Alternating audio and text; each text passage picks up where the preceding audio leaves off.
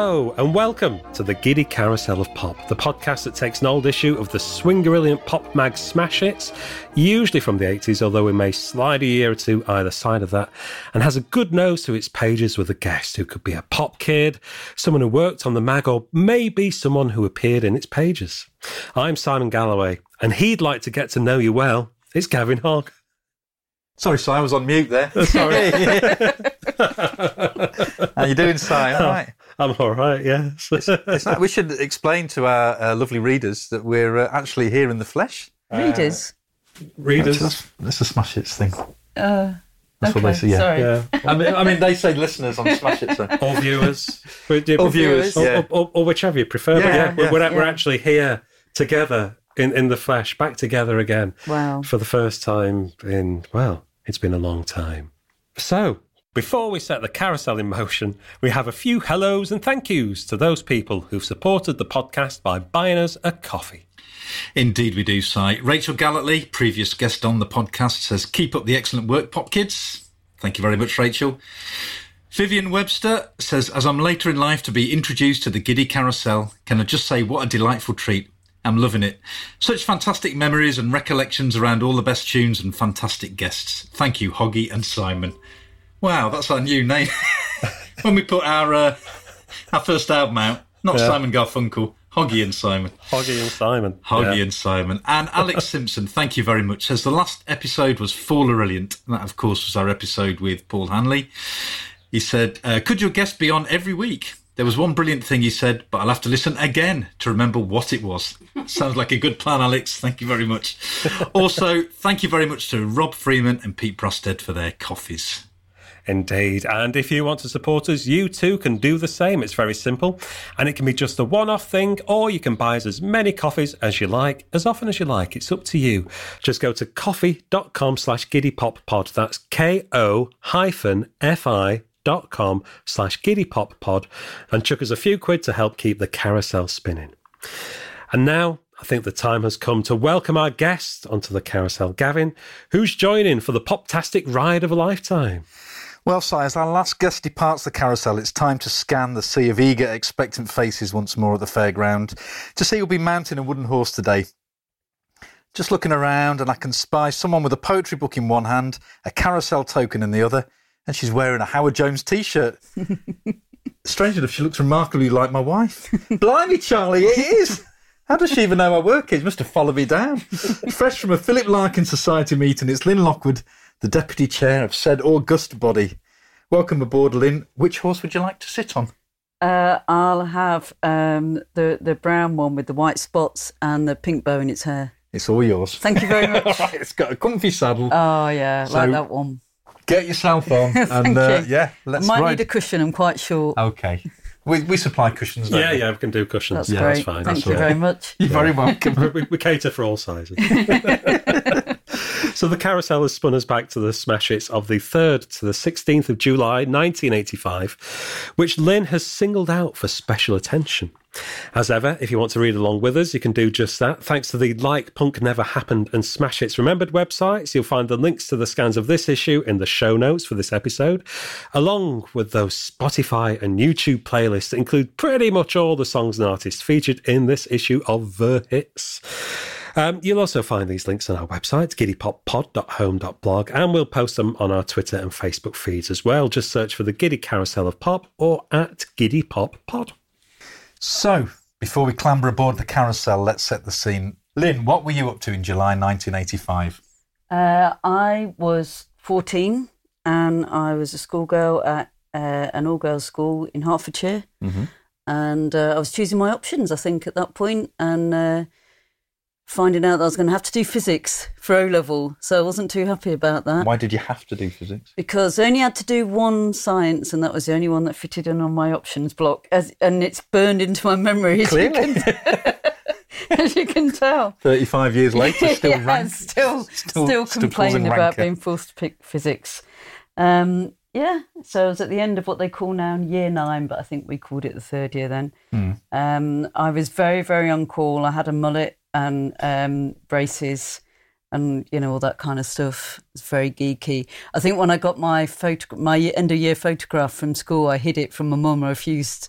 I lost it on the way home. threw it in a bush. yeah, I threw it in a bush. I was, I was aware of how geeky I was. I think at that Aw. point.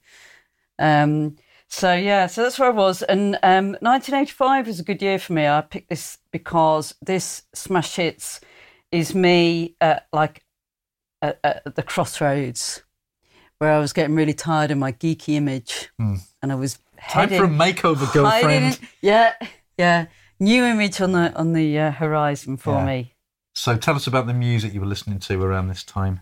I was I was listening to kind of a lot of different music. Uh, I was I was a big fan of Howard Jones at that point. I was I was actually in the Howard Jones fan club, and I literally had the badge and the and the little card and the little. It was like a little black and silver passport book. Because Howard's very formal, you know, so he'd send you a little book to welcome Ah. you into his. his uh, And you could then his- travel to the land of yeah, Howard Jonesville. Yeah, and get it Yeah. stamped. Yeah. yeah, yeah. Anything to declare? Uh, so yeah, uh, I, that was nice. But I think I'd sort of been looking at stuff that I'd been buying around that time. So, like I say, it was a bit of a kind of pivotal year. So I was getting into things. I'd been listening to The Cure and um, The Damned and uh, Simple Minds, but I was still listening to, you know, Culture Club and Howard Jones and Nik Kershaw and. But I think just slightly aware that there was more to life than just kind of pop music. so you had a bit of a toe in both camps, as it were. Yeah. in both camps, yeah. And I know when we we look back on it and we think Howard Jones is really bland, and I don't have like a massive soft spot for Howard Jones even now. I threw away all my scrapbooks, didn't I, a couple of years ago? It was Night of the Long Knives for Howard Jones, wasn't it's it? like these mean nothing to me, and I threw them in the bin. And uh, I went to see Howard Jones live a few years ago on my own because nobody would go with me. And uh, I was like, "Oh, this would be brilliant! I'll just, uh, you know, relive all my memories." And it and it wasn't that great, to be honest. And about half an hour into the show, everyone was shouting, "What is love? What is love?" and Howard had to stop the proceedings and say, "If I play What Is Love now, you'll all go home." So I'm not playing it till the end. so we all had to sit and listen, like, and politely applause to everything that he played, and waited till the end till he played "What Is Love," and then he played it about forty-eight times. so it's a bit like when you go and see Joseph in Technicolor Dreamcoat, because they actually haven't got a lot of very good songs. So you sit through the whole musical, and then they just play the songs all over again about twenty times at the end. Um, but yeah, I actually really liked Howard Jones at the time, and I think I liked him because uh, I bought the first single. I bought new song when it came out, and I think it was the first time in my life. I think I bought the first single by an artist and was kind of there at the beginning, and then I bought, you know, um, "What Is Love" and uh, just just kind of buying the singles in the first album and the second album, and joining the fan club fairly early on. Just gave me a bit of a sense of what it's like to be in at the start of something. You were invested. I was invested at Yeah. that point. Yeah, yeah, it was very important to me. And I used to buy the singles and the 12 inches. And they had a really good little fan club actually. It was very, very personal. His wife, I think, and his mum ran it. Uh, and you could write them all sorts of silly things. And they'd always send you a little postcard back. And um, I think they sent me a postcard once. And it was like a black and white postcard of Howard. And it had Howard signed on it in like silver marker pen, you know, like everything in the 80s was signed with silver marker pen. And I remember writing back to them saying, Thank you for this. Did Howard really sign it? and they wrote back to me and like, Yes, Howard did really sign it. I fancy going through all that trouble. But they're like, No, no, yes, Howard did really sign it. That's nice. And I, I went to, to yeah, saw him some in some concerts, saw him in uh, Wembley Arena. Uh, so they were the first sort of big live shows I went to. And I know people like kind of laughed at him and laughed at Jed, and I know there was all sorts of, I'm sure, the, you know, little and large or whatever, he probably took the Mickey out of him. But um, yeah, I had a soft spot for him, and even now looking back on him, I think the lyrics are, are they, are different. They are different from like Duran Duran, or whatever you know. They weren't about the 80s stuff of being glamorous because Howard Jones was never going to be glamorous. It was more about eating vegetarian food and being nice to each other. Yeah, it's a bit of kind of consciousness in there. There was a lot Yeah. actually. Yeah. and that Humans Live album, you know, had some kind of philosophy in it, which was quite nice. I thought. And what about um, Smash Hits? When did Smash Hits first cross your path? Uh, I, I don't really remember the first time I bought it, but I know by this point I was buying it every fortnight and really enjoying it and reading it from cover to cover. Um, I dabbled with a few things like Just 17. I think, was that David Hepworth as well? Wasn't It it, was, Just yeah, 17? yeah. Yeah, I dabbled with a few of those things and then eventually got into, you know, NME and stuff. Uh, but um, Smash Hits was just a sense of humour. It was our sense of humour at school, like alongside French and and Young Ones and that, that kind of all the Tom Hibbert stuff, you know, Sir, Sir Clifford of Richard and Yeah. all that kind of stuff. So I've still got one or two friends that you know I'm still a little bit in touch with from secondary school, and we very quickly lapse into the, the young ones and the smash hits lingo. Yeah. It's just the lingo of a generation. I mean, when David Hepworth came up to uh, Glossop, uh, when was that? Two or three years ago, and he did a Three or a four years ago, I think. Yeah, tw- 2018. was it? And we we were sitting in the uh, restaurant, and I I just remember saying to him, "Oh, you know," he he wasn't really listening to me, but I was saying, "Oh, the, you know, the language of smash hits." It just completely changed my life and the way that I communicated with my friends. But I think he's heard that so many times. I think he was like, "Yeah, yeah. I'll have another glass of red wine, please." He's very lovely, David Hepworth. And Mark Ellen as well. I've got a real memory from around about this time of watching Mark Ellen on um, Whistle Test uh, when they were uh, on the Orient Express with The Cure. It was probably round about this time when The Cure were doing, you know, Close to Me and stuff like that. And he went, he got on the uh, little dining car, and I just thought that was the most exotic thing I'd ever seen in my life. Sitting with The Cure on an old like railway carriage going to Vienna, drinking champagne with Robert Smith. I mean, how how brilliant would that be? Yeah. How brilliant! But that was the sort of thing Smash Hits, I know that wasn't for Smash Hits, but that was Mark Ellen Sing, wasn't it? Just that's what Smash Hits did. They sat with the pop stars and ordered some ketchup to go with the haddock and chips or whatever on the Orient Express, and just kind of did really mundane things and just brought them to life, brought them rea- hmm. to reality. And seeing Robert Smith and Simon Gallup all kind of with their black spiky hair, all like hunched up in their little Edwardian train carriage, knowing they're meant to be quite well behaved, but probably not managing it. It's just brilliant, just brilliant. So, what about you? What were you up to uh, around this time? I know we've covered the the next episode, Yeah. uh, the next issue of Smash Hits Yeah. Yes, well, Yeah. yeah. So the So next, we've- the next issue of Smash Hits is the Live Aid issue. So, uh, listeners, if you want to go back and find the episode that we did last year for the 35th anniversary of Live Aid, uh, you can find out all about uh, what, we were up to and uh, what other people were up to around about that time. But yeah, I mean, summer '85, well, 1985, but particularly the summer of '85 is like my peak pop period. It's my my absolute favourite um, year for pop music. It's not necessarily the best year for pop music, but it's my favourite year. And if you want to hear more about that, listen to the Live Aid episode, but also uh, the um, Back to Now podcast with Pop Rambler. I guested on that last year, talking about um, Now That's What I Call Music 5, which is from the summer of 85. But also, and this is something I haven't mentioned on any of the other podcasts. It's um, an exclusive. exclusive. you heard it here first, Pop Kids. Um, I've been going through a load of stuff in the loft and clearing it out and stuff like that. And I found uh, a, a folder full of clippings and stuff from a rival pop magazine. Oh, I was flirting with number one. I was going to Oh, say number one. yeah. Number one in the summer of 85. Is that the one that had the lyrics, mainly lyrics? It, they had lyrics and posters, but the, the colour was never quite as good as mm, Smash Hits, and the, the mm. features were never quite as good as Smash Hits. But they kept having an artist that I liked. So mm. you know, I, I- as well as getting my Smash Hits every fortnight in between times, because my school was just across the road from the newsagent. I'd uh, I'd go in buy an ex jukebox single and a copy of Number One. Oh, Don't tell anyone. I hope Dave Hepworth and Mike Ellen aren't listening. So yeah, that was me in, in summer of '85. What about you, Gav? Well, again, you know, we've uh, we've kind of covered this period on the uh, the Live Aid uh, edition, but um, from my teenage diary. Oh, I've is- got a few highlights. This is the first time I've seen it in the flesh. Yeah, this is what it looks like. This, this is actually it. Um, so July the fifth. This is just a little window into uh, my world at, at this time. I would have been. I was 15 at the end of March, so uh, coming up to well 15 and a bit. Um, I was towards the end of uh, what's now year 10 or year four back in the day in old money. So going into the last year of school before too long.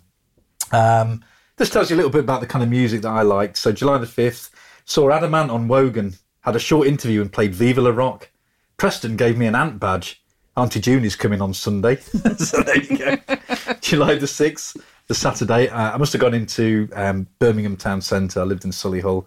But this joke isn't funny anymore. Seven Inch by the Smiths. Also, Tomb of Memories. I think it was a Paul Young single. Paul Young, yeah. Let's Dance by the Dame, obviously, and You're the Best Thing. They would have been old ex jukebox singles, I think, uh, and got a U2 t shirt. So, obviously, very excited about that. July the 7th, Auntie June came over for tea from 3.15, very precise there. Uh, Boris Becker won Wimbledon, so I won a 50p bet with me mum. That was. That was a lot of money back in the day, you know. That's another single. yeah, exactly. And then uh, July the 11th, this is, I must have been in a bad mood this day. Got cricket neck and feel bloody awful. Went to golf range and played bloody crap. A horrible day. Live Aid on Saturday. It's so Adrian Mole. yeah, really isn't it?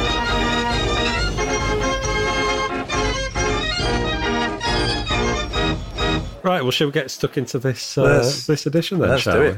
Oh, well, talk about the front cover. So uh, the front cover. I mean, it's in terms of design, it's uh, very minimal, uncluttered. It's dominated by um, a photo of uh, a smiling Howard Jones underneath a bright yellow umbrella. I'm guessing it's a golfing umbrella. That it's a very big umbrella. Yeah. well, he was And- quite a small man, though. Might just be normal size. yeah, just a nor- just a normal umbrella over the minuscule Howard Jones against a, a well, it's it's probably an evening sky. Uh, there's a what looks like a big building or something like that in the background, and uh, that that kind of blue that you get as the uh, the, sunset of, of an evening. Uh, the only other uh, photo on the front cover is uh, Max Headroom, the private life of Max Headroom, and on the front there's nothing mentioned about any of the lyrics that are in there, anything like that. It's just Duran Duran, Simply Red, Green, Pete Burns, Live Aid, Jim Kerr.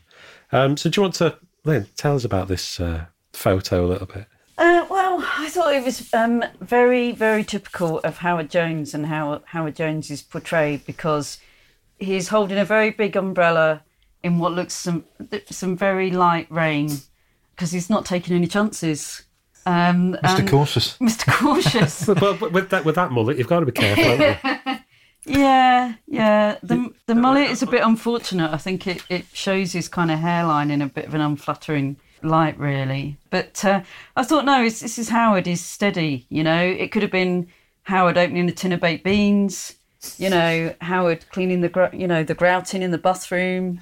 Howard emptying the, the, the washing machine. But no, it's Howard holding an umbrella. That's about as fun and exciting as you get. It's very clean living and sensible, our Howard. yeah, and he's got a nice white scarf on. Yeah, and nice white scarf, and it's that kind of uh, what do they call it? The golden hour, isn't it? Where it's that evening light gives a bit of a golden glow Yeah, on his cheeky chops. yeah, and he's wearing a, a, a coat which uh, the the insides, the lining of the coat is yellow to match the umbrella. Yeah, umbrella. lots of yellow and blue. Yeah, so it's quite a nice sort of eye-catching cover. I, I quite liked Yeah, it. it's nice and clean, isn't it? It's nice and clean, and he's looking on off camera. And you know, he's not sort of gurning like some of the other Smash Hits covers, where they're all kind of a bit, you know, like the Wham covers, where they're all really like in your face and really posed. It's a little bit more natural, isn't it? It's Very natural, yeah. Yeah, So we, we have to get to the uh, contents page to find out more about what's going on. I mean, you do anyway with Smash Hits, but to just find out what lyrics are in there. But in terms of features and colour, as it says here, that's posters to me and you. Uh, so Howard Jones, um, Duran Duran, a little bit about Live Aid, Vince Clarke and Paul Quinn, um, Pete Burns, a nice centre spread of Pete, uh, Max Headroom, as previously mentioned. There's a Nights Out special. Let's see what they're doing there. Music, Mud and Mayhem from Glastonbury, Knebworth and Milton Keynes, uh, Jim Kerr from Simple Minds, and then what I'm guessing is probably the first appearance of uh, Simply Red in Smash Hits. And then the uh, songs that are featured in this issue are The Smiths, that joke isn't funny anymore, uh, Elton John and Millie Jackson, Act of War, The Style Council, Come to Milton Keynes, The Damned, The Shadow of Love, Hipsway, The Broken Years, Dead or Alive, In Too Deep, The Redskins, Bring It Down, open brackets, This Insane Thing, close brackets, The Commentators, Nana 19 Not Out, sorry, you got to get a novelty record in there, uh, Eurythmics, There Must Be an Angel Playing With My Heart, and uh, the, uh, the, the Bucks Fizz, no, just Bucks Fizz. Bucks Fizz, uh, you and your heart so blue. The Fizz. The Fizz It's- uh, alongside all the, the usual uh, bits and reviews and whatnot, which we shall get to in due course. So then we turn the page and we are into bits. We are indeed. So, the usual potpourri of things in bits. We've got stuff about the Cocteau twins uh, and Colourbox. And uh, there's a great little thing about John Foxx saying, Could you live with the thought that you inspired Gary Numan to start making music? John Foxx, who was in Ultravox before they were famous, has to. things like that. Lots of mention of Rock's Lost Highway as Yes, well. I'd, I'd forgotten about that, and and reading this issue again, I was like, oh yeah, Rock's Lost Highway was a, a thing. It was like a running theme, wasn't it, for a while, and, and it's in several of the um, the articles in bits. A couple of things that really um, caught my eye, and we'll we'll come on to U2 uh, soon.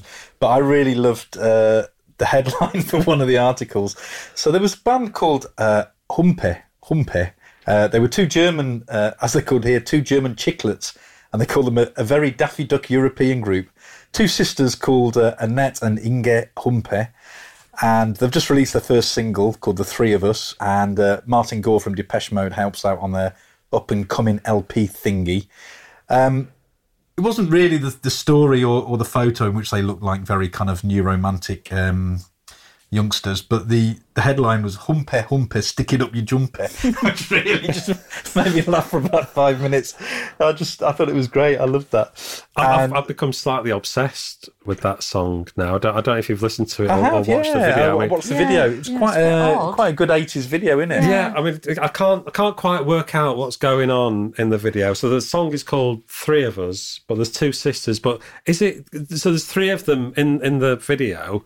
Is it one sister who's playing two parts, or or are there three? Is it the two sisters and someone else? I mean, it kind of looks like um, it's like it's made up of snippets of, of neighbours. And, and obviously, you know, we, we hadn't got neighbours yet. It started in Australia, but they do look like they've just kind of strolled in off Ramsay Street. um, but it cut, intercut with clips like from a, a 1920s silent horror film. You know, you expect Bela Lugosi to to appear or or something like that. Um, it's just very very strange, and it's the the verses are quite quite dark in a way, and then it goes into this kind of proper Euro pop chorus, which doesn't fit with the song at all. But I've listened to it several times in the last few days, and there's one bit where um, one of the sisters, I think it, it's it's not Inge, I think it's the, uh, Annette? the uh, Annette, yeah. Uh, she she's playing the I guess the priest or the vicar or whatever who's marrying the couple, and she kind of throws her head back, and goes yeah like that, and, and these these kind of like Lene Lovich, Kate Bush kind of stylings, uh, but it's just the way she she rolls her eyes with it as well. I, I had to keep rewinding that bit. I, I've just just got a little bit obsessed Quite with uh, taken with that, weren't with, you, with, with Humpy Humpy. Humpe Humpe. Yeah. I've got to thank actually DJ Space Terrapin, um, a, a mutual friend of myself and Si, uh, our German correspondent, because I asked, I thought, I don't know if it's hum, humpy, humper. So uh, he, he kind of gave me a, a breakdown, phonetical breakdown of uh, how it should be. So humpe, humpe, I think, I'm pretty sure it is. Okay. Yeah. Uh, I did have a quick look on uh, Wikipedia, and it says that the duo was known as swimming with sharks in the UK, probably due to the potential sexual connotations of the name hump in English.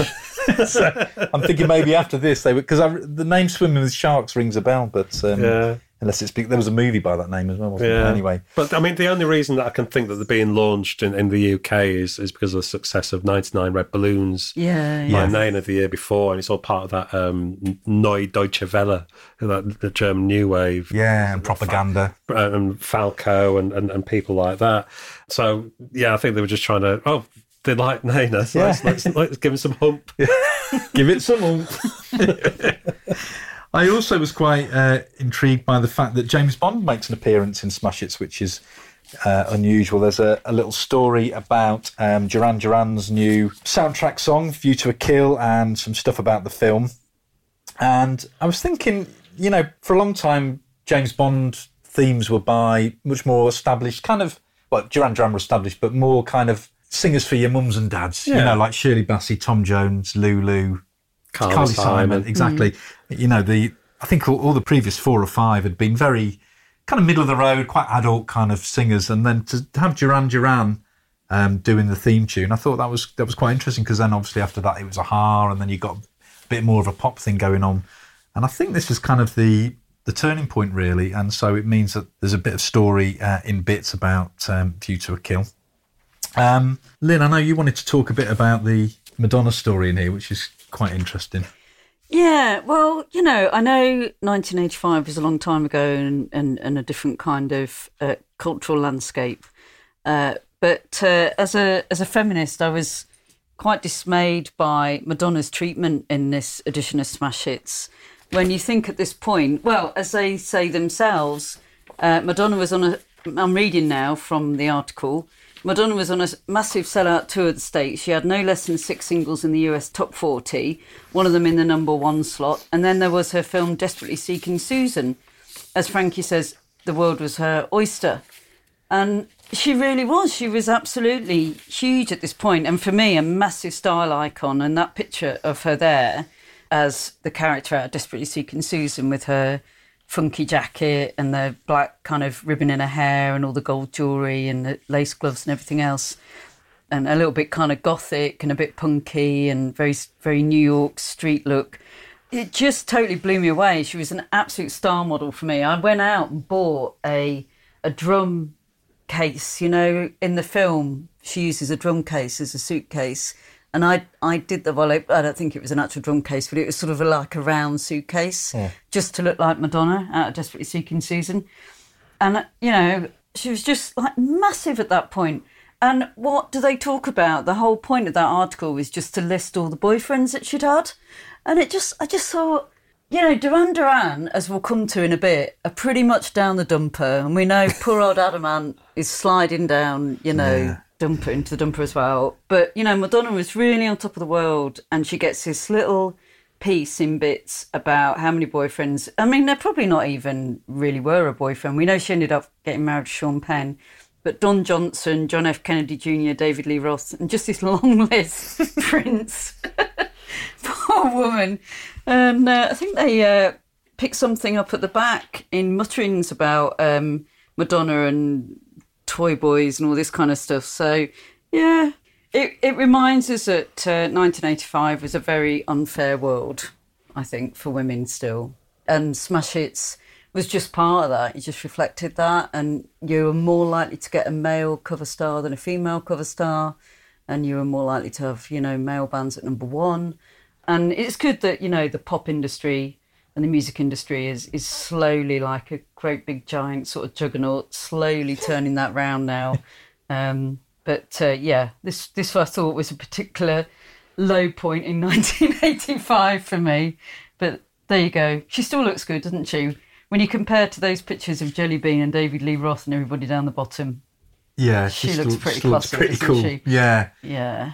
But no, it's true. I mean, she was judging by that piece. She's being um, held up to very different standards than uh, yeah than the, the men were, and you know you can't imagine a similar kind of piece. I don't think on on any of the male pop stars, or it would have a different tone. You know, it just seemed like quite a bit kind of a bit moralistic, you know, and, yeah. and not a little bit tut tut in, and also kind of taking the Mickey a bit, but.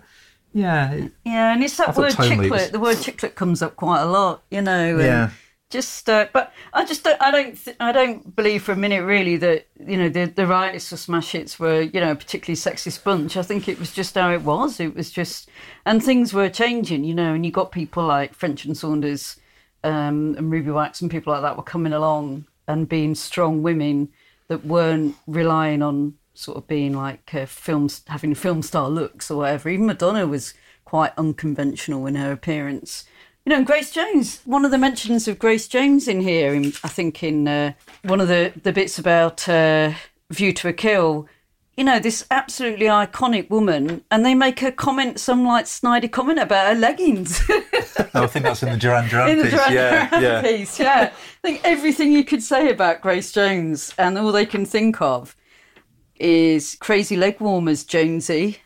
Yeah. Yeah, Well, I think Smash Hits at this point, in terms of the people who were writing for it, was still a bit of a boys' club. yeah, yeah. And, and I think it, it does come across in in the bits from this period, and, and it's something that I've noticed, picked up on before when we've dealt with 1985. as things like oh, girly swat and things like that, and, and it, it makes me feel a little bit uncomfortable. Yeah. And when I read that Madonna piece, I thought, what what is the point of that? I, mean, I, I couldn't actually find anything constructive to say about it. I just put put some question marks. But um, yeah, I mean, I, I remember uh, Smash Hits had a, a, a big pull out poster of Madonna around about this time. Uh, I think that the main photo was a desperately seeking Susan uh, thing, and then uh, the, the other, other images around it. And I put that on my wall in an effort to convince myself that I fancied Madonna. so I was 11, 12 years old, and I was desperate to find a you know a female pop star to fancy, uh, and I didn't fancy Madonna, but I used to convince myself that I did, and I did. I've never told this anyone this before, but it, it was up on the wall. I used to stand on, on, on the chair that I used to because I had a cabin bed.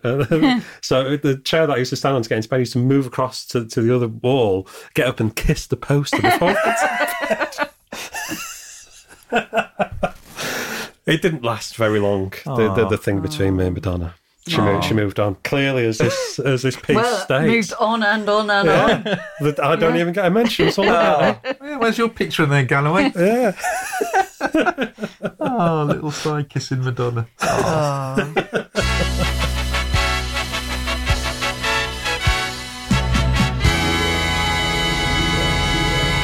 So we get to let's see, what's this? Page ten of uh, this issue of uh, hits, and we get Howard Jones uh, sitting. Well, uh, is he sat on, on, on some rocks or something? There's a bit of water below him. Is he on, on a cliff edge? It's a pebble. It's a pebble. well, he is Little Howard small. Jones. Yeah, little Howard Jones.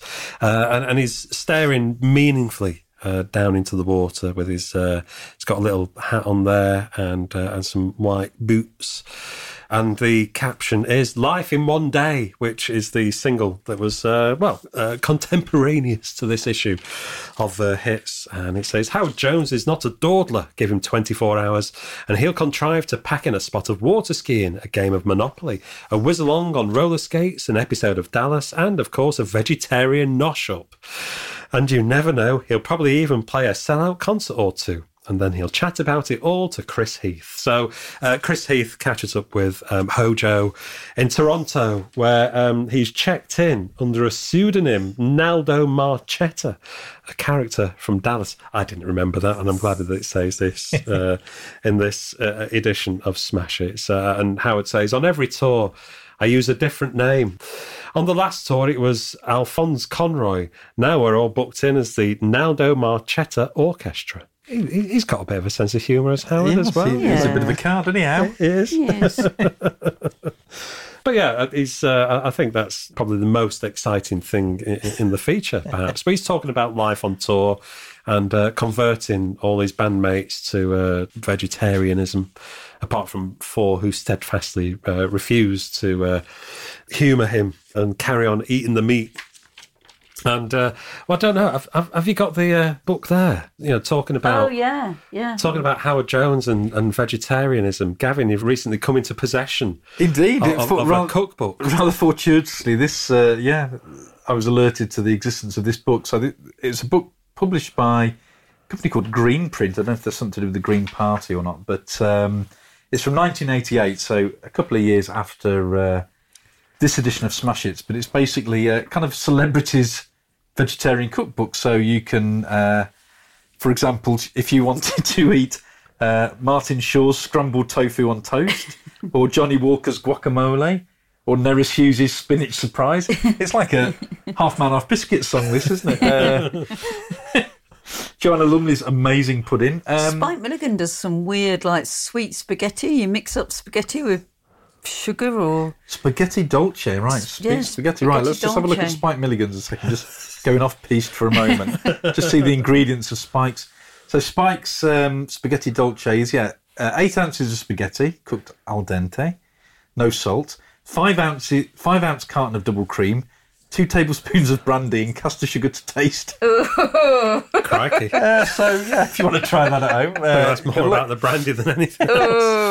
And uh, yeah, obviously Howard Jones also makes an appearance in this uh, with his lentil and red pepper sauce on page forty-two. Uh, it looks it looks all right. I mean, compared to Spike Milligan's pasta recipe, I think this is uh, a lot more palatable, isn't it? Okay, is, is it is it to be served with pasta? Is it is that what it's uh, intended It for? is to be served with pasta. Yeah, uh, easing the pasta down into the water as the ends soften. That's very gentle, isn't it? That's like Yeah. easing the pasta down into the water as the ends soften. caressing the uh, Yeah. the, the, the no pasta. chucking there. it in for Howard. You've got to ease it in. Exactly. Yeah. So you know, so I, several years later, he was still uh, he was still veggie, and you know, I kind of presume he still is now. Really, to be honest, I'm But, sure he yeah. is. Yeah. So yeah, fair play to him. yeah. So yeah, the Celebrity Vegetarian Cookbook available in all good second-hand bookshops. So I was interested in um, Howard being uh, into Dallas because I was a big Dallas fan, and I was kind of thinking, oh, was I still watching it in 1985? Of course, 1985 was the classic year. It was the season of Pam's Dream, where she thinks Bobby's died. And the following year, Bobby comes out of the shower and he's not dead at all. Sorry to spoil it for anybody that's catching up on Dallas from 1985. But I think that's kind of well known as being the year that Dallas jumped the shark, really. and it was all a dream, it was a major plot device. But yeah, we were still watching it then. Uh, and Howard was loving it. Likes a bit of Dallas. I was amazed reading it just how popular he was in Canada because it talks about him selling out a thirteen thousand capacity stadium. Mm, well, he's, he's looking forward to playing an even bigger crowd He is. at Live Aid. He says that it's uh, it's great to be involved. He beams. If there's time, I'm going to do three numbers: hide and seek, and no one is to blame. Solo at the piano, and a completely vocal arrangement of Life in One Day with my backing singers, Aphrodisiac. It sounds really good. We've been rehearsing it every day on tour.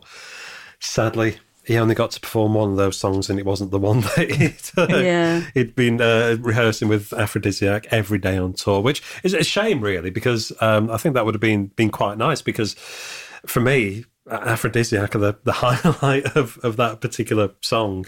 Uh, but the um, half of the feature is about the video for Life in One Day, which is on the video playlist. Uh, if you want to go and check that out, if you don't remember it at the time, and I don't remember it from the time at all. Um, it's, it's quite a, a uh, an individual, unique video, shall we say, uh, that wouldn't have made it to top of the pops because there's lots of uh, interruptions on there. But as I mentioned, Aphrodisiac, um, it's nice to see them in the video, and of course they feature a pre Soul II Soul Caron Wheeler. Um, but the the video is, is kind of a very cut up, channel hopping sort of affair, and very reminiscent, I thought, of Max Headroom.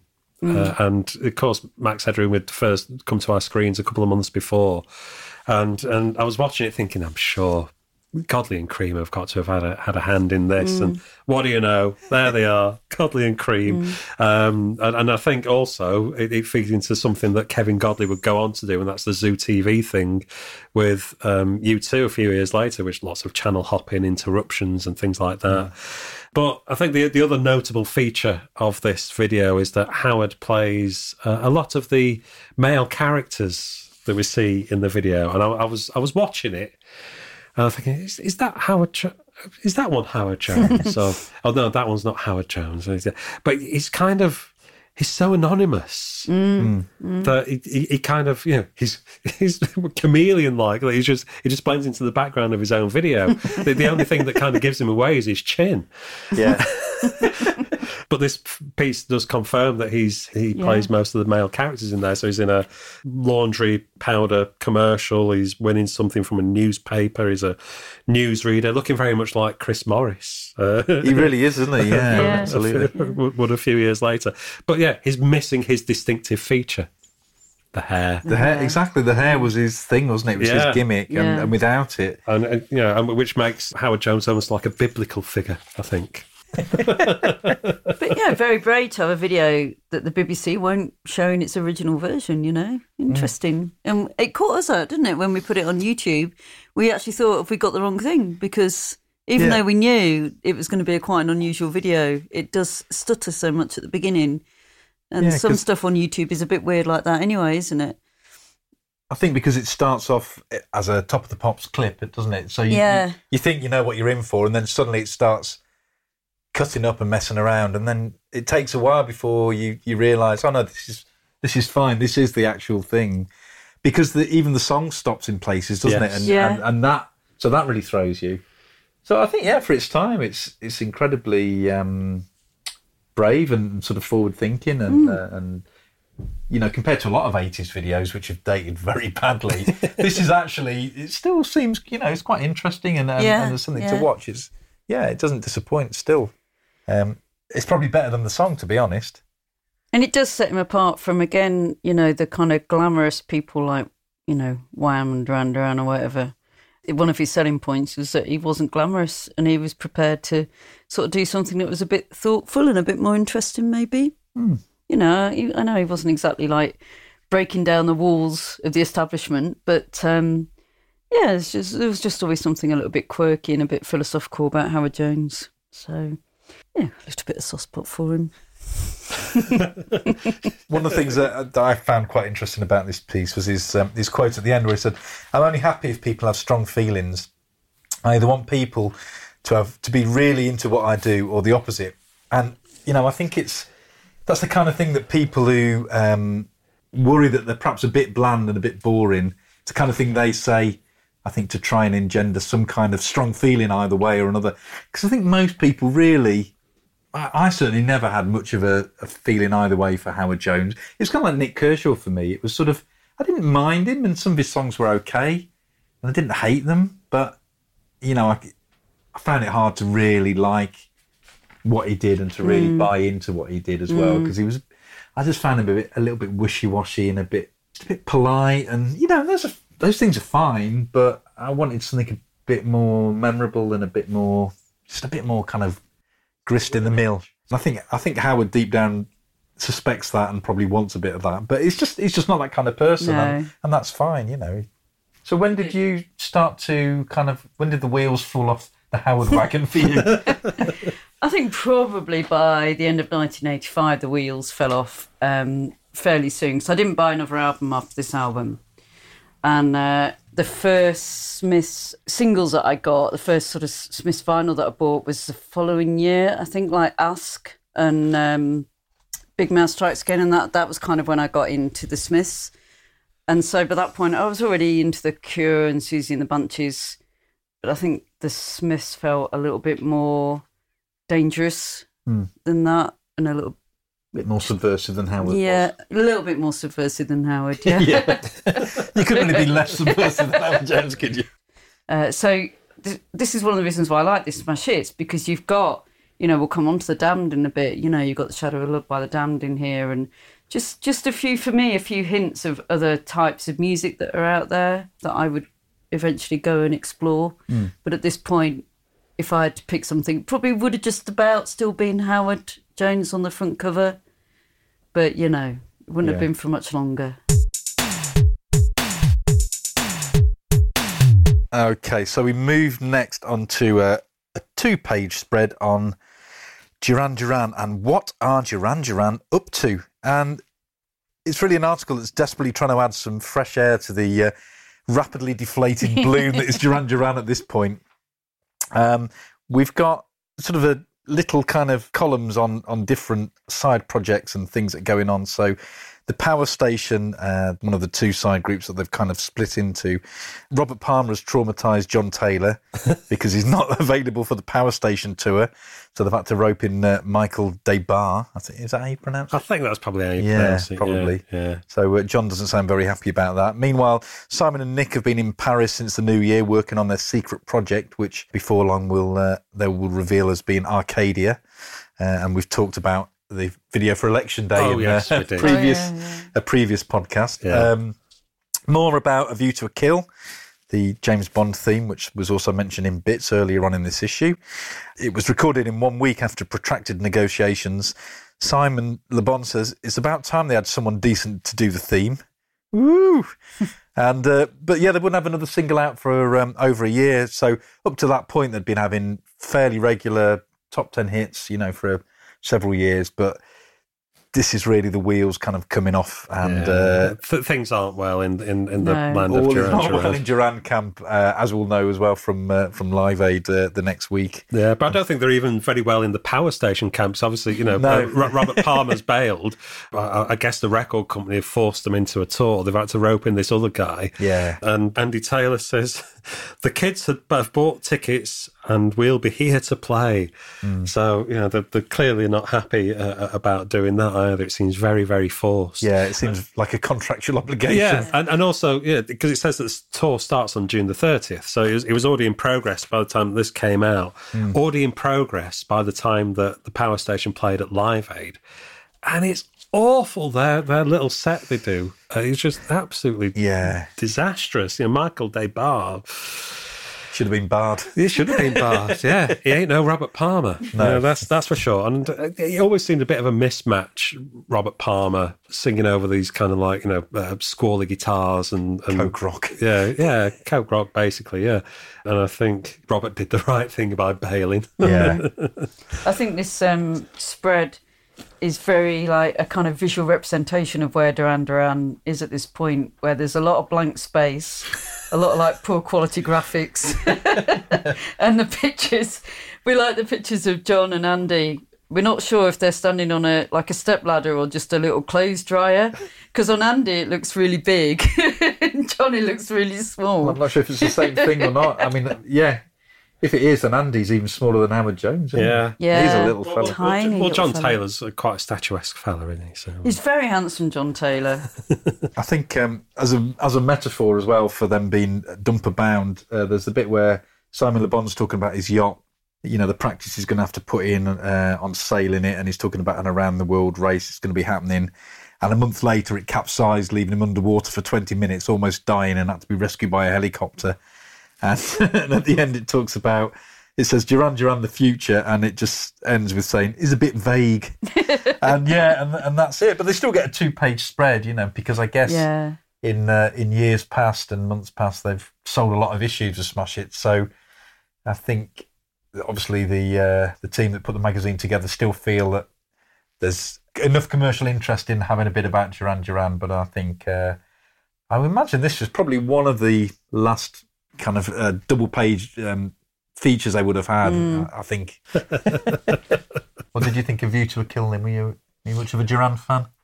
No, I wasn't really much of a Duran fan at the time. Um, I did have a copy of Seven and the Ragged Tiger, uh, but that was only because for some reason I'd gone out and bought a Genesis album when I was about 12. And it just, uh, I don't know why I bought it. It was a moment of madness and it had just sat there in me, uh, in my record collection. we've all done it. We've all done it. And uh, my English, I don't even know how this happened. My, my music teacher, Mr. Burrell, I got talking to him about it. And apparently, in a moment of madness, he'd gone out and bought um, Seven and the Ragged Tiger. and he didn't know why that. swap shop. So, in the time honoured 1980s fashion, I bought my uh, Genesis album in school. He bought his Duran Duran album. And we swapped and we were both very happy. Fantastic. So that was the only uh, Duran Duran album I owned at the time. But then, Sorry, I've just reminded it just reminded me of something that happened to me at primary school. Very similar story. One assembly, I must have been about ten. I, I think I was in the final year of primary school, and uh, one of the teachers, he was, he was quite an, an old fella, and he did an assembly, and at the end he said.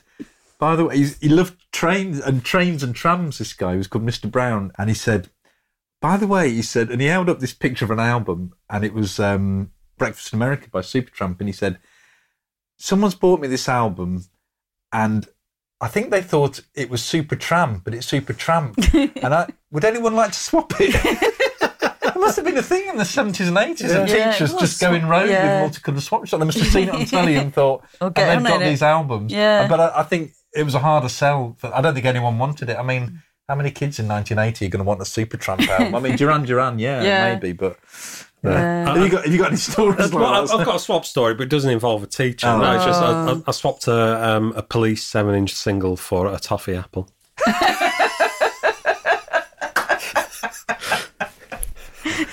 Fantastic! I think you got a good deal. I think yeah, I did. I yeah. did, definitely. Which single was it? It was um, "Can't Stand Losing You" on blue vinyl, ex jukebox. Oh, well, well, maybe not then. Maybe that, I think that's two toffee apples that'd be worth Do you reckon? in a, in a, in a fair bargain. Shortchanged. Turn the page. We get a couple more lyrics. Um, the Style Council, "Come to Milton Keynes," and Elton John with Millie Jackson, "Acts of War."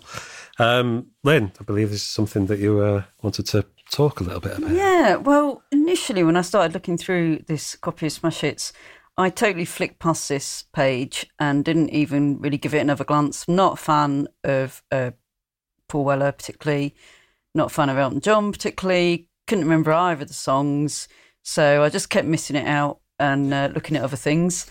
And then eventually, I, I went back and actually listened to it and watched the videos, and I think they've been the revelation of the whole edition of uh, Smash Hits for me. So, um, come to Milton Keynes. I don't know what I was expecting. I've never heard it. I'd never heard this song before. I do like a little bit of the Style Council. I do like, you know, ever changing moods and stuff like that. I, I like the kind of popular ones. I don't have a lot of time for Paul Weller, I'm afraid, really.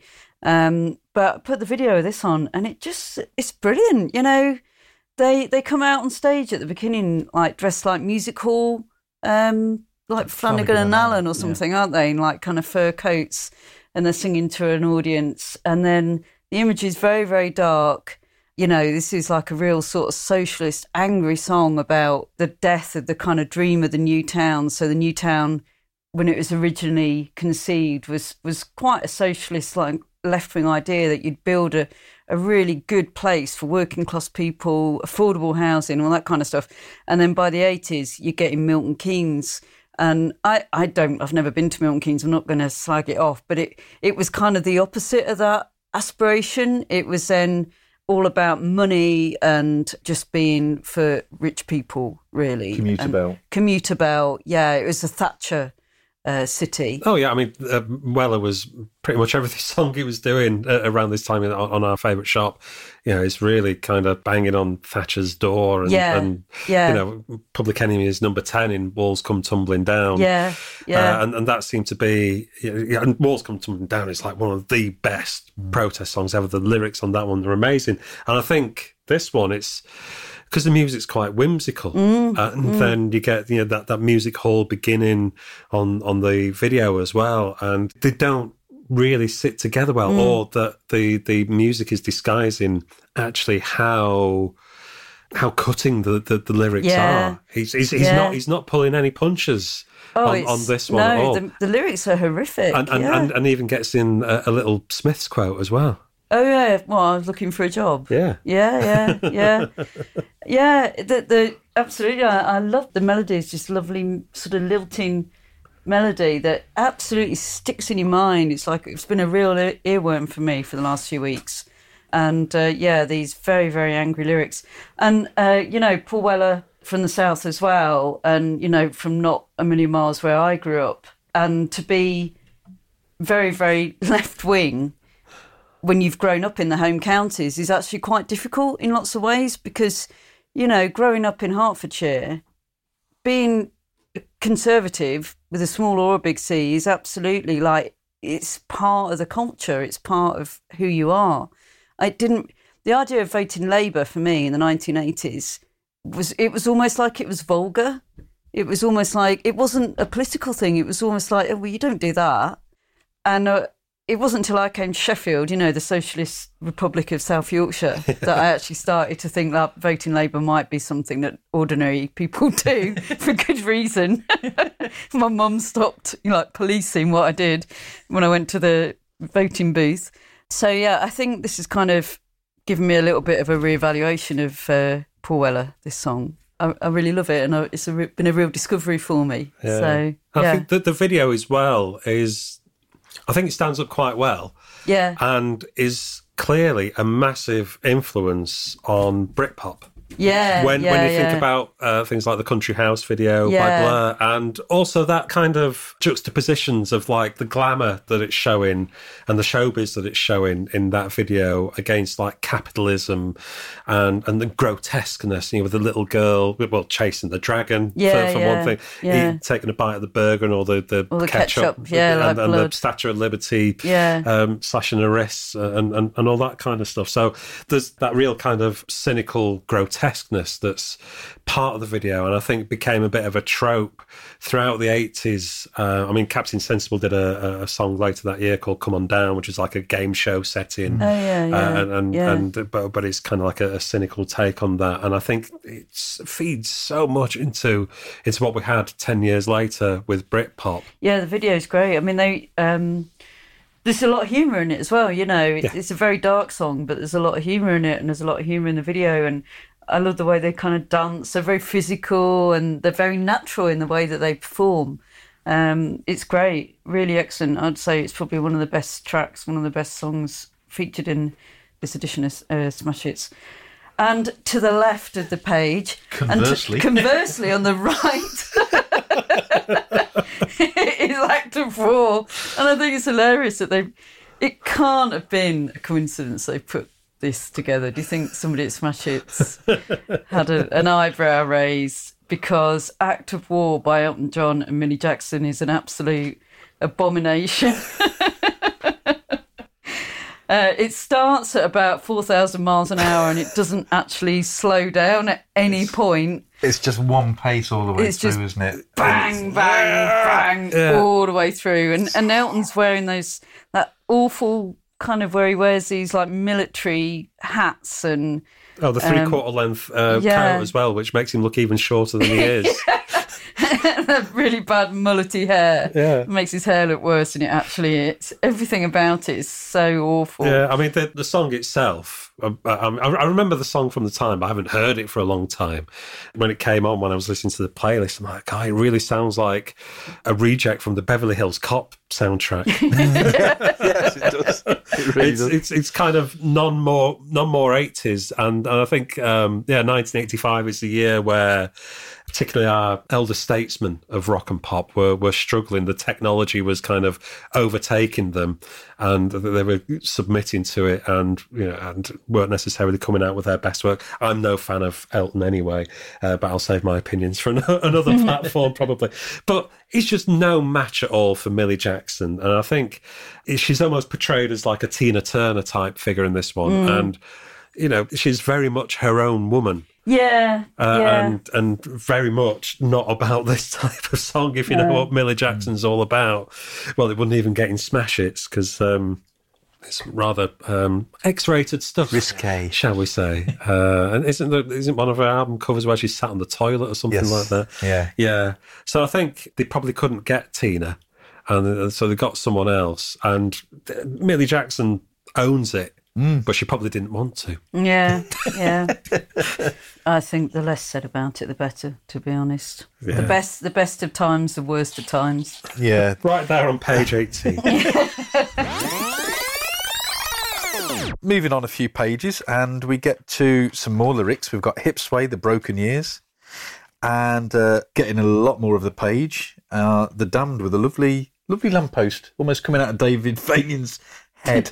and uh, it's the lyrics for The Shadow of Love. Um, Lyn, this was a, you were mentioning earlier on that you'd started getting into The Damned. Was was this kind of the first time you'd come across them, really? or were you aware Um, yeah, of Grim, them? Grimly Fiendish. Yeah. I think was the first single off the album Phantasmagoria, uh, which was quite distinctive sounding. It had the little kind of harpsichord opening and slightly quirky lyrics. So yeah, and then I think I, I bought the album and probably knew this single at this point, and Shadow of Love, and then probably did a bit of what I've did with other bands and just went and checked out their back catalogue because obviously the Damned had been on a bit of a journey really because at this point they were quite you know romantic goths, but obviously in the past they'd been leading punks of their day. Well, I Um, suppose by this time they'd been going almost 10 years, really, haven't they? Yeah, so, quite yeah. elder statesmen of rock. I think it really suited Dave Vanian. I think he just was waiting for the day that he could grow his hair long and put his frilly shirt on. Really, I think he just was treading water through the punk years. But I think the rest of them were like just very uncomfortable with the whole look. and I couldn't wait to get that bloody frilly shirts off. But yeah, I loved this. I loved this album. I loved uh, Shadow of Love. Uh, I like the kind of whole epic feeling to it, and um, the gothic lyrics, and the and the video is quite quite nice, isn't it? It's quite kind of gothic and shadowy, and um, so yeah, I think at this point in 1985, Hipsway, just more blah, middle of the road, boring man stuff. But the Shadow of Love by the Damned's great, and I, and actually maybe the first time I saw the Dam was on um, the Young Ones, obviously doing you know I made love with a video nasty a couple of years before, and and I think for a lot of people like me and my friends, that would have been the first time we'd really seen the Dam because we were too young for all the neat neat neat and all that stuff, but. Dave Vanian on the on the young ones with Alexei Sayle's, Vampire, and all that sort of stuff. Yeah. That was a great Classic introduction. episode, yeah. Classic episode, nasty.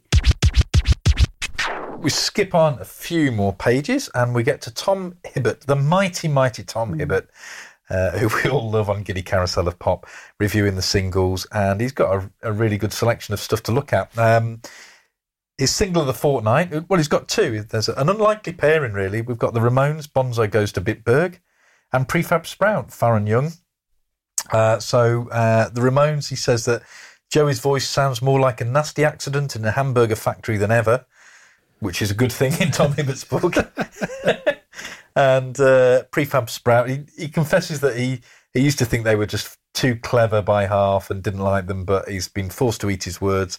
He says uh, that it, the single is witty, charming, and quite excellent, but I still say the group has a stupid name.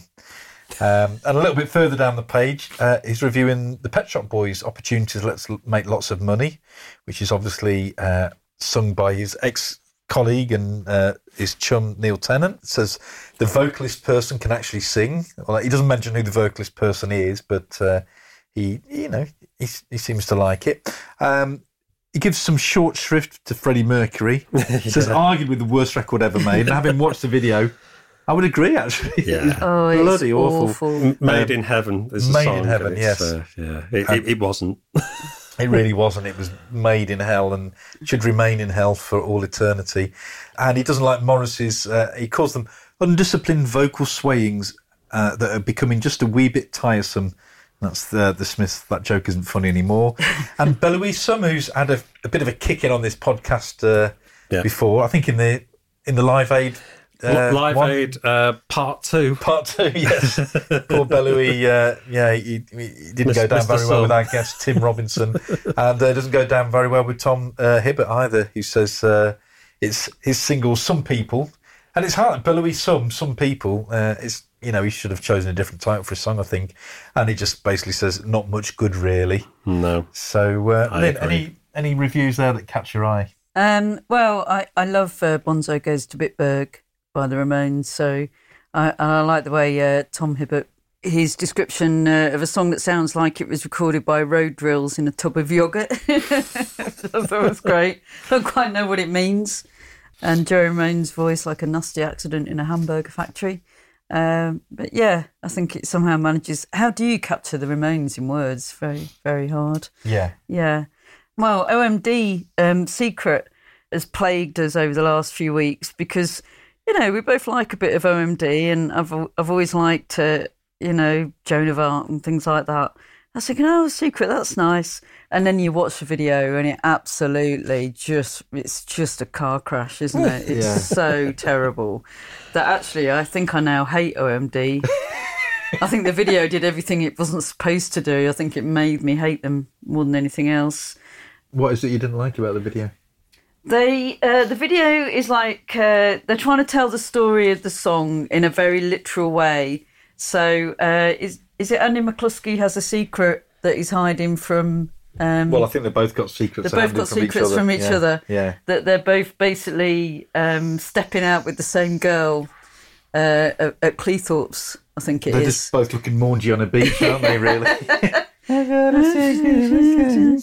Yeah, yeah. and it, it really doesn't do the song any good whatsoever.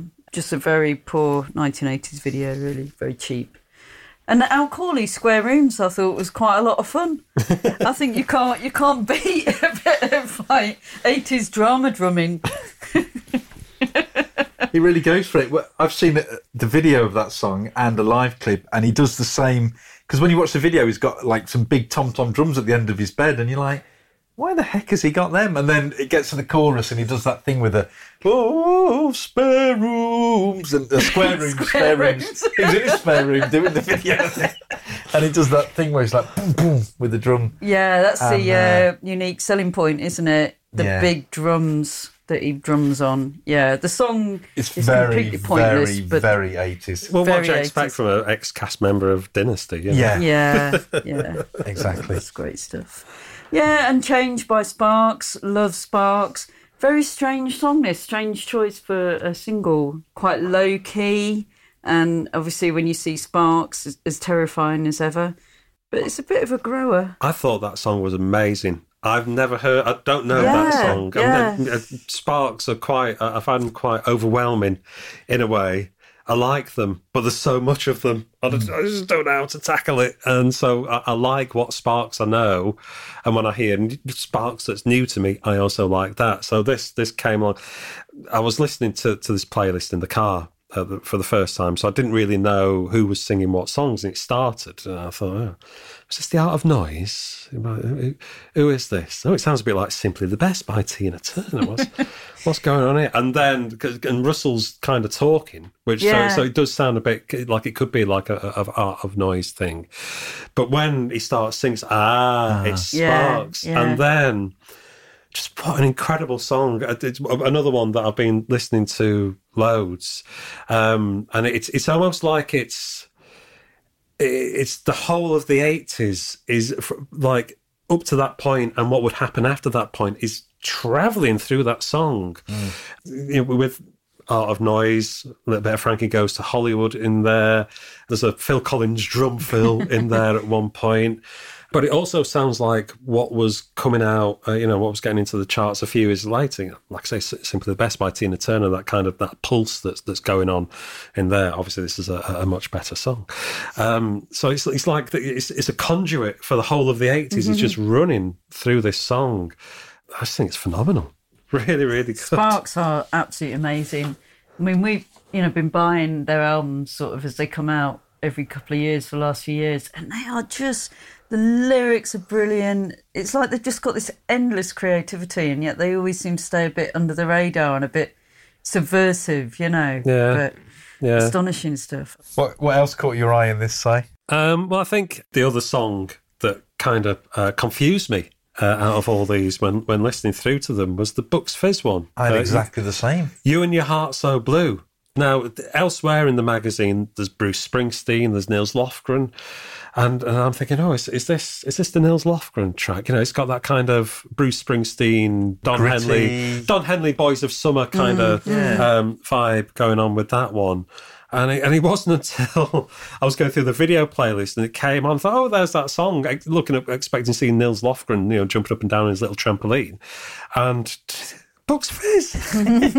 Who knew? I mean, it sounds like it's something that should have been on the Top Gun soundtrack. Yeah, it's very very unlike anything else else by them I've heard. you know. Yeah, It's yeah. really out of character, isn't it? Well, it's, it's just it's just one of the guys singing, isn't it? In, in a raspy kind of Bryan Adams style voice. As for records that I bought that feature that, that are uh, in this issue of Smash Hits, the Billy Joel single, bought it on 12 inch single from the market in Sheffield. Oh, it was in the bargain bin. I had a bit of a thing for Billy mm. Joel in 1985. Again, video. We're talking about videos, we were talking about "Secret" by OMD earlier on, and the Billy Joel videos. It's pretty bad, isn't it? Yeah. Well, the song, you know, it says, You're only human. You're supposed to make mistakes. And I did buying that record. One of them is buying this on 12 inch from Sheffield Market. yeah, yeah. Yeah, For- it's- forgiveness right there in the grooves. It's it's not a good song and it's not a good video. Um, we should mention while we're here Russ Abbott's All Night Holiday and the, the cover of the single. Well, yeah, because Tom Hibbert makes uh, a little bit of a, a mention of, of the sleeve, doesn't he? He does, yeah. He, he says uh, the cover of the package holiday classic shows Russ drinking stout, while such giants of pop as G. Michael, S. Switchblade, E. John, and even Mike Read cavort on the beach around him.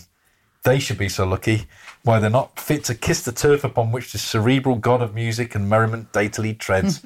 and we were trying to work out who some of the people were. I mean, Yeah, you take a look. yeah, I mean, I, I had to, I had to, you know, go to Discogs and have a look at this sleeve, and you know, the, the rear sleeve is is just as interesting as, as the front. So it's a, it's an illustration with uh, Russ Abbott and a, a, and one of his, what was it, the the Jimmy character that he used to do, the Scottish one.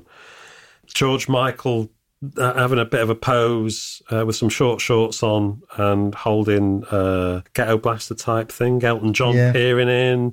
Uh, yeah, DJ Mike Read, not run around Mike Reed. I don't know if it is Strawberry Switchblade, but I think does- it is. They've got the polka dot Yeah. ribbons. I think it must be. Yeah. But then there's a, a couple of people on, on that front that don't really know who they are. And, and the first one of those is the uh, chap in between the Straubs, if you can call them that, uh, with a, uh, a hat and a big long beard. I think it's Fidel Castro in his swimming trunks, but I know it sounds incongruous, but the whole thing's incongruous. Yeah. I can't think who else it would be with a big beard like that. Yeah, I, I, th- I thought it might have been one of ZZ Top, but yeah, the, the, the colouring's not quite right. with The No. beard, No, is it? because he's got a dark a dark beard, uh, and ZZ Top were well, they were blonde, weren't they? The ones with beards. Yeah. And we've also got like the buried head of someone who looks a bit like Kenny Everett, but I'm not sure. It's either John the Baptist or Kenny Everett, or possibly someone else. I don't know. It's like a someone so with a beard. sinister, and it really does look like one of those horrible. like 16th century kind of Renaissance random figures. It's not even properly coming out of the s- out of the sand, is it? It's kind of blending into the just- sand, yeah. into Russ Abbott's knees. Yeah. So it's almost like a ghost head that's Ghost uh, head. that's passing through. You know, the, the rest of his body is, very is trucking troubling. down some stairs that used to be on the beach or something, and, and but all, all you ever see above above uh, beach level is his head. So the whole thing is very troubling in every way. And on the back cover, you, you, there's some uh, some odd stuff going on on the back as well. We've got a very recogni- recognisable Boy George, but then the other people we're not quite sure. There's someone who looks like he might be a member of Status Quo behind Boy George, but I'm pretty sure that's Rick Parr. Rick Parfitt. It's got the Yeah. right hair. the face is all wrong. But then Yeah, but the, the, but the denim's right, and his the, the thumb, Yeah. thumbs in the uh, and the, Yeah, and the belt you think loops. how badly drawn Boy George is, really. it's not badly drawn Badly boy. drawn Boy badly George. drawn Boy George. Because basically, he's like a kind of very slim girl, whereas we know Boy George was a bit of a chunky Irish fellow, wasn't he? Yeah. He didn't have a little slender waist like that. And then the most frightening thing is the helicopter. The, the, the character in the helicopter. And if you can zoom in on the uh, the pilot of the helicopter, it's, Yeah, it's really you've quite got ghostly. an absolute, uh, you know, horrific figure of uh, death in the heli- helicopter. It's like screaming. A, it's like a horrible public information uh, film from the seventies. it's about to be some horrible crash on the beach. But but who's the guy with the uh, t-shirt that says Butch on it, wearing a, a dicky bow and carrying what looks like Tracey Ullman? Tony Blackburn. I would have thought Tony Black. Again, it doesn't look that much like him, but I think it looks as much like him as the uh, Rick Parfitt figure does. I mean, it looks a bit too chunky for, for Tony Blackburn. Uh, uh, but it's like, it looks to me like it could be somebody off Bullseye or, or Pop Black or something. I'm not, I can't, I, I just can't work it out. I mean, it's, the the whole thing, uh, uh, you know, when, when you take it as as a, a you know front and back, it's just quite bewildering. And, it is amazing. it and- really is. Yeah, and another thing that I've kind of become obsessed with that's that's in, in this edition of Smash Hits.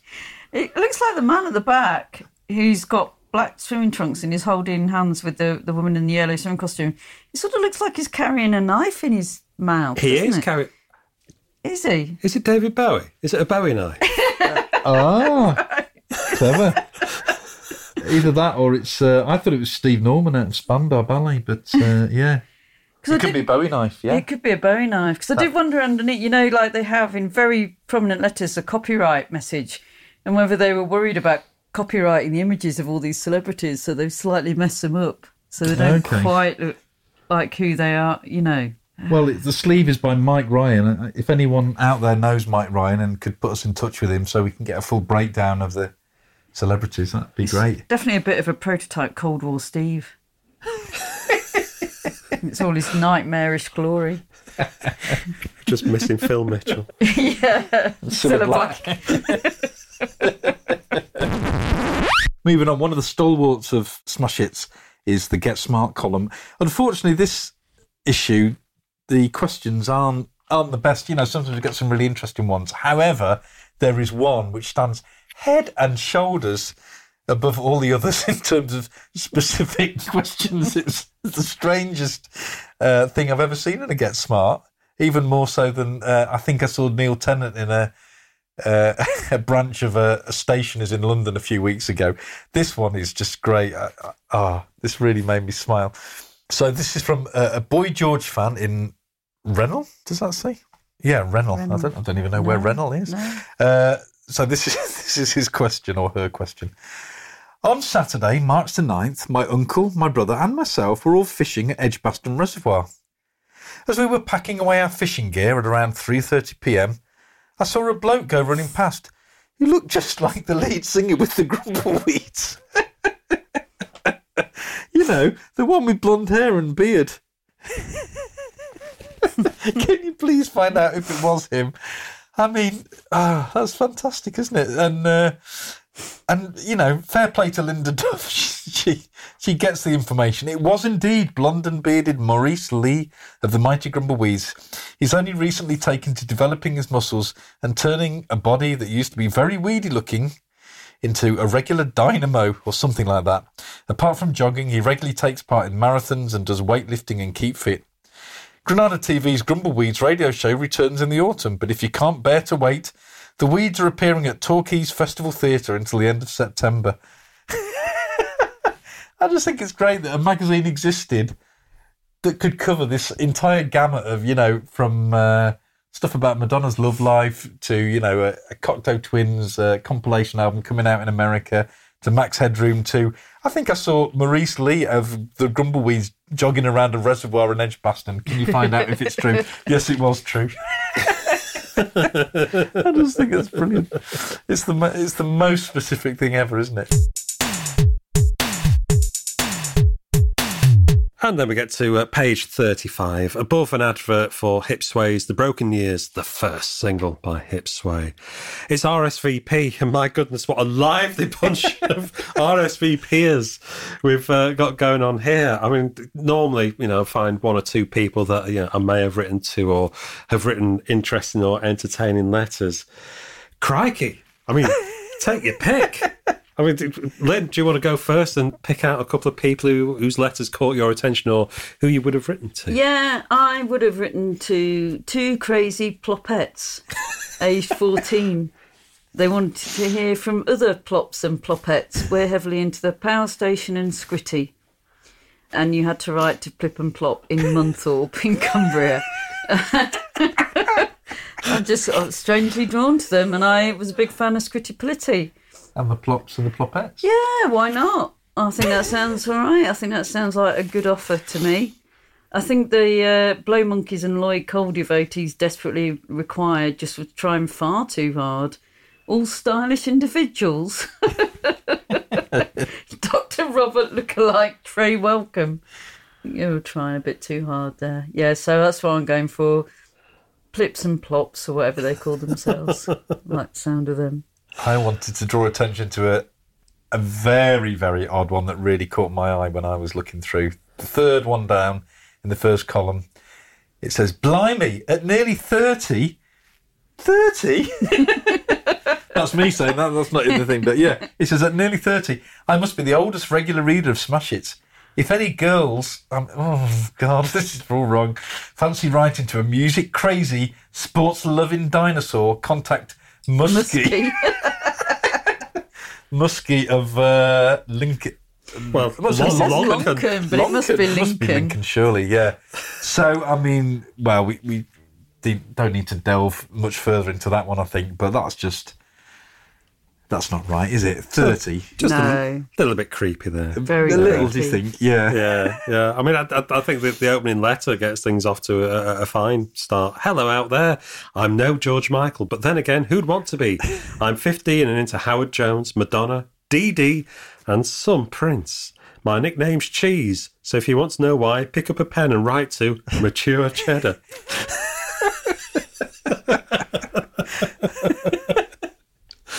Um, and I would, of course, written to the uh, the, the Bowie fan, Yeah, uh. Michaela, Yeah. um, in uh, where's that Buntingford.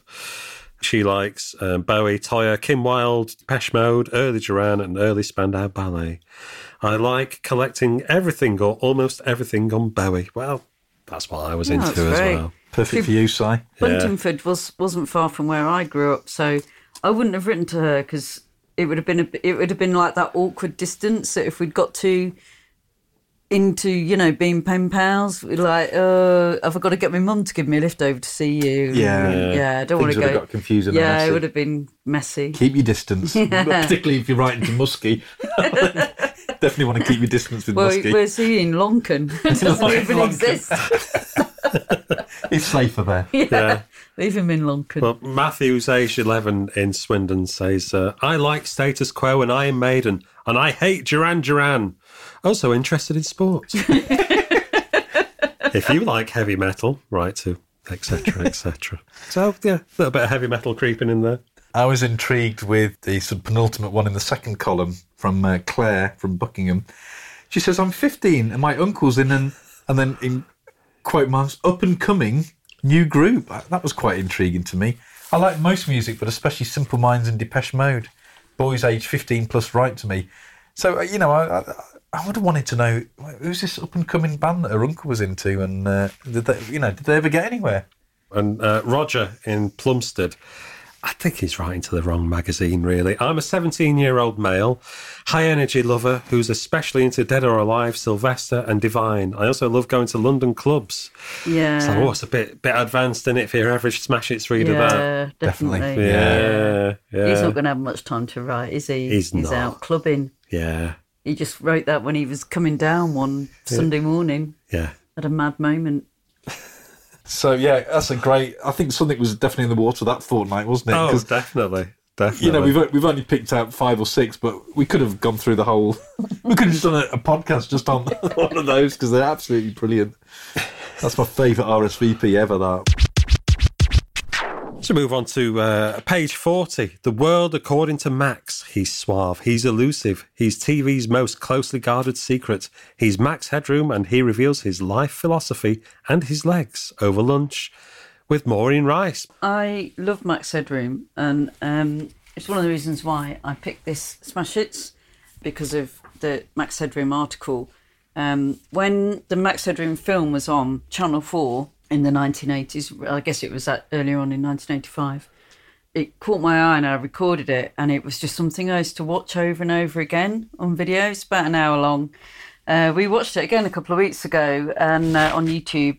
20 minutes into the future and it's absolutely excellent really stands up really good it's like the max headroom um, creation film of how he becomes max headroom and it ro- works really well and it's funny and it's fresh and the, and the character of max headroom's really good.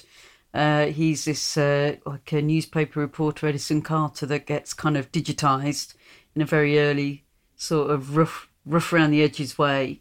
And it's witty and it went on to this really good spin-off of the video shows and the max headroom shows i used to watch and, and it was a way of finding out about some really good music. You know i found out about bands like the pale fountains and stuff like that so a lot of my contemporaries go oh max headroom what was that that was stupid but actually i had a big big part in my life and uh, it's lovely to revisit it but having said that this article is just very odd you know, they clearly knew that Max Headroom was quite popular at the time. It was on telly. It was kind of the in thing.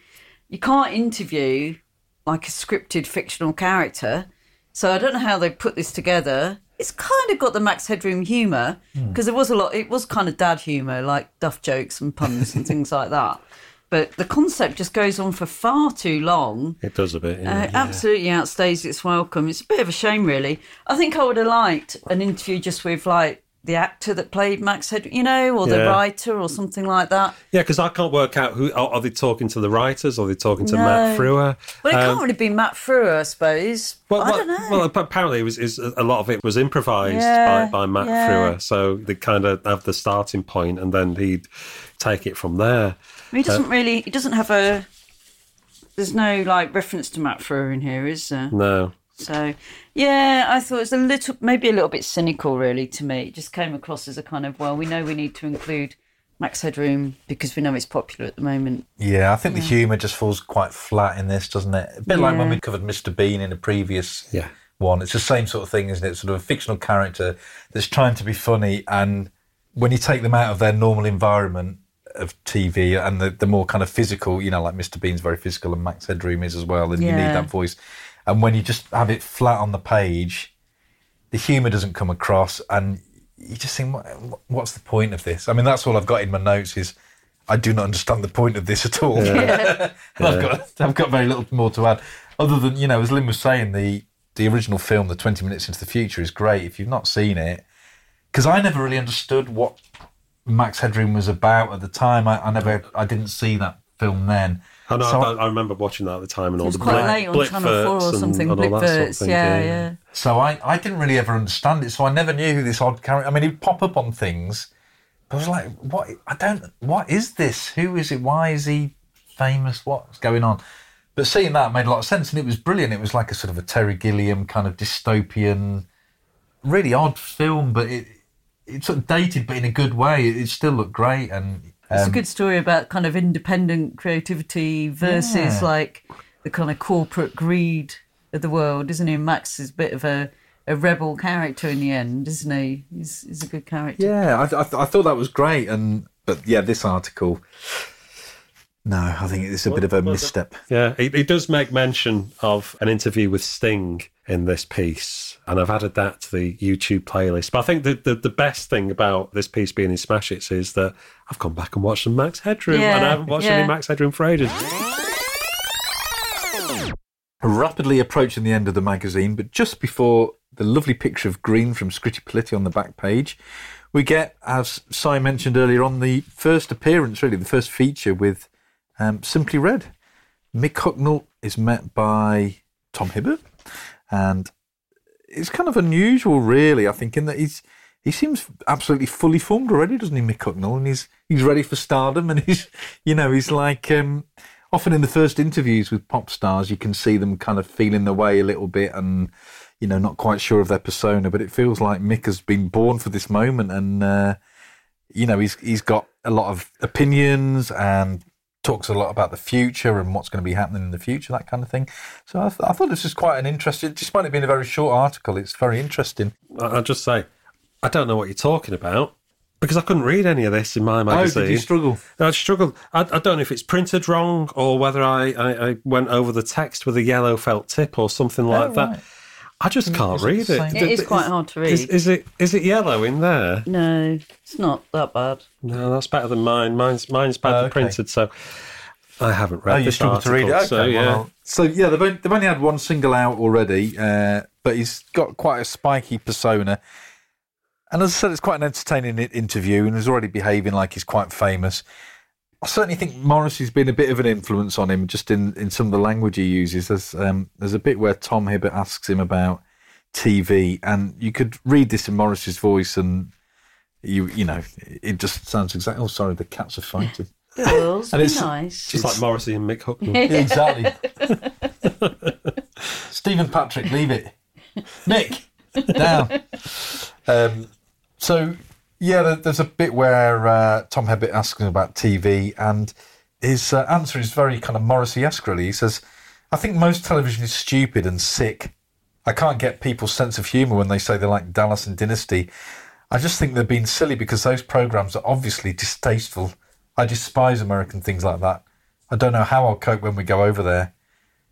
Definitely influences of Morrissey in his uh, in his answer there. Yeah, I hate canned food, and I've never been to one of those McDonald's. One of those McDonald's. and he's also talking about. It says uh, already he's talking in terms of world domination and what to put on the group's eighth album. He'll, Mick Hucknall also says, "I know that in a few years journalists will turn on me and make me a scapegoat to slag off like they've done with Boy George." I don't think Boy George deserves to be victimised, but then he does deserve to be criticised for making dreadful music. Um, so yeah, there we go. Mick in uh, in early days, but already in full flight. Uh, And then there's the lyrics to "Monster to Part Dimension." Yeah, so that's uh, that's Simply Red, and uh, and then we just have mutterings, an advert for some batteries, ever ready gold seal, and then lovely green wearing a very fetching tie, and his hair's all nice. Oh, and uh, lovely, yeah, lovely, handsome, like a sort of school ties. isn't it? Handsome fella, is Very, Well, he was a model, wasn't he? He was a model, yeah, and he, he, he looks great in that. I'm yeah. sure that picture would have graced many a bedroom wall.